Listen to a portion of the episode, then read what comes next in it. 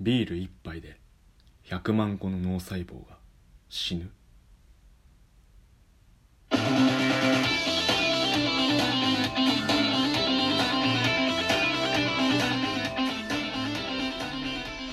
皆さんこんばんは。ハオルチアの朝ラジ夜ラジ。本日は5月2日土曜日。第7回目の夜ラジとなります。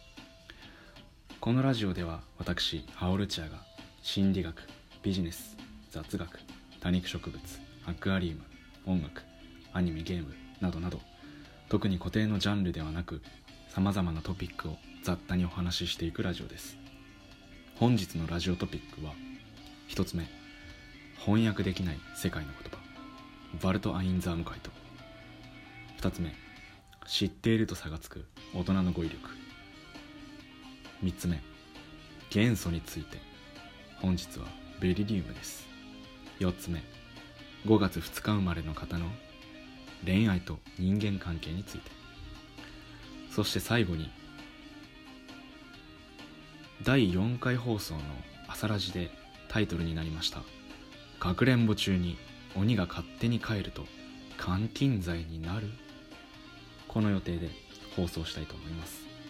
またハオルチャーの TwitterDM にてお便りご質問ご相談ご依頼ご回答放送してほしい内容などなど各種メッセージを受け付けておりますのでラジオネームもしくは Twitter ネームとともに気軽にお問い合わせください。いただいたメッセージは以降のラジオにてご紹介させていただきます。さてそれでは本日のトピック。まず最初は翻訳できない世界の言葉。本日の言葉はワルト・アインザーム回答ワルト・アインザーム回答です。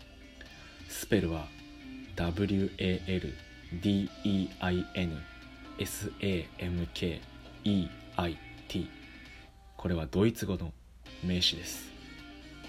このワルト・アインザーム回答意味は森の中で一人自然と交流する時のゆったりとした孤独感です。市街地の公園には森と呼べるようなものはなく私たちはこんな気持ちをなかなか味わえなくなっています。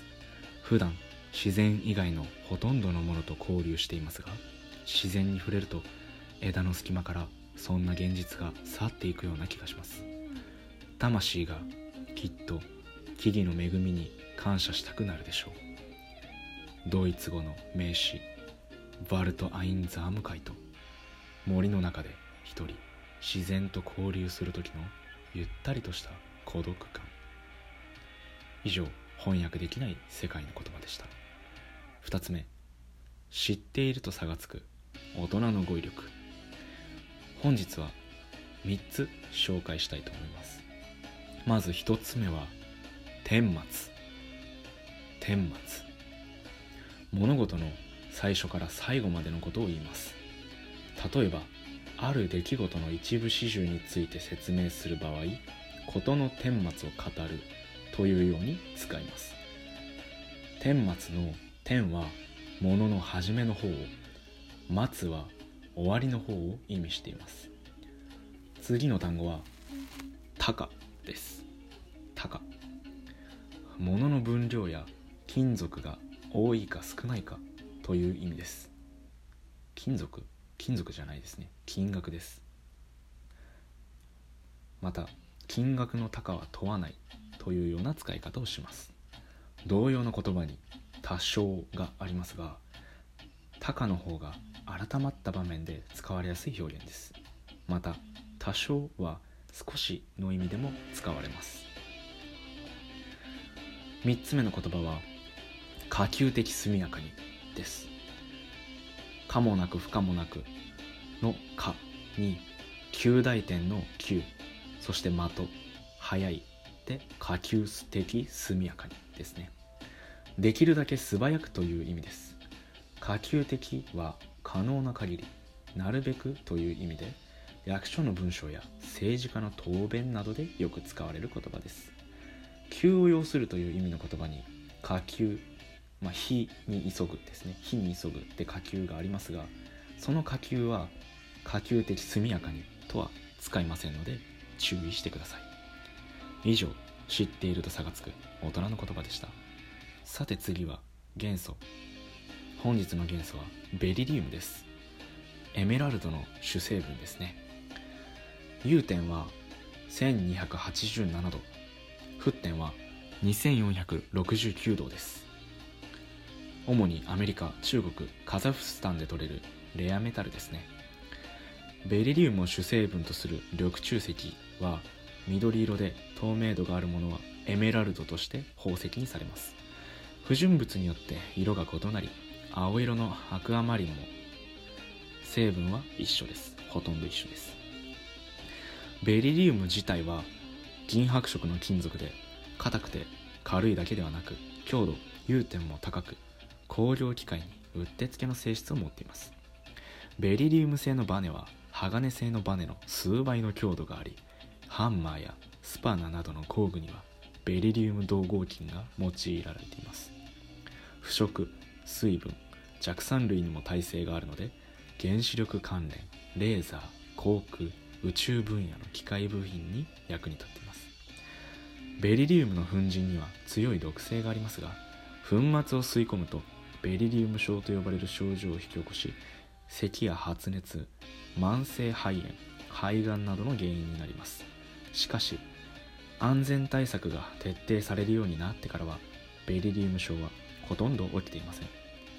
ちなみにこのベリリウムの元素名は鉱物の先ほどお伝えした緑中石。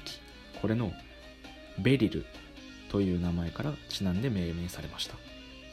以上元素についてベリリウムでした。続いてのトピックは5月2日生まれの恋愛と人間関係です。5月2日生まれの方お誕生日おめでとうございます。さて恋愛と人間関係についてですが時として野心的なあなたは成功や名声に執着します。人間関係においては経済的安泰と金銭は重要な要因なので成功した人やその人の可能性それらを見極めなるべく成功する可能性の高い人と付き合うことを好みます。趣味が良く品質を重んじるため相手に対してもこのような面で評価を下します。いつもは愛する人に対して寛大ですが驚くほどの節約家になることもあります。物事全てを物質的な見方で判断することをやめ柔軟で思いやりを持てばあなたが必要な賞賛と愛情を手に入れることができるでしょう。以上5月2日生まれの恋愛と人間関係についてでした。さて前回の前回ではないですね。第4回目の放送の「朝ラジ」のタイトルです。かくれんぼ中に鬼が勝手に帰ると監禁罪になる。これ結論としては監禁罪になります。監禁罪は3ヶ月以上7年以下の懲役になります。気をつけましょう、まあ、ちなみにこれは言葉による監禁とみなされます。これまでにかくれんぼで監禁罪に問われたという判例はありませんが理論上は訴えることができますよということです。第220条逮捕監禁罪。不法に人を逮捕しまたは監禁した者は3ヶ月以上5年以下の罰金あ懲役に処する。こちらになってしまうんですね。まあ実際に捕まった方はいないですけど理論上はかくれんぼの鬼が勝手に帰ると監禁罪になるということでした。さてというわけでハオルチャーの夜ラジオいかがだったでしょうか？明日は5月3日日曜日。皆様にとって良き一日になるよう願っております。それでは皆さんそろそろお休みの時間ですのでこの辺で。バイバイではなくさようならを。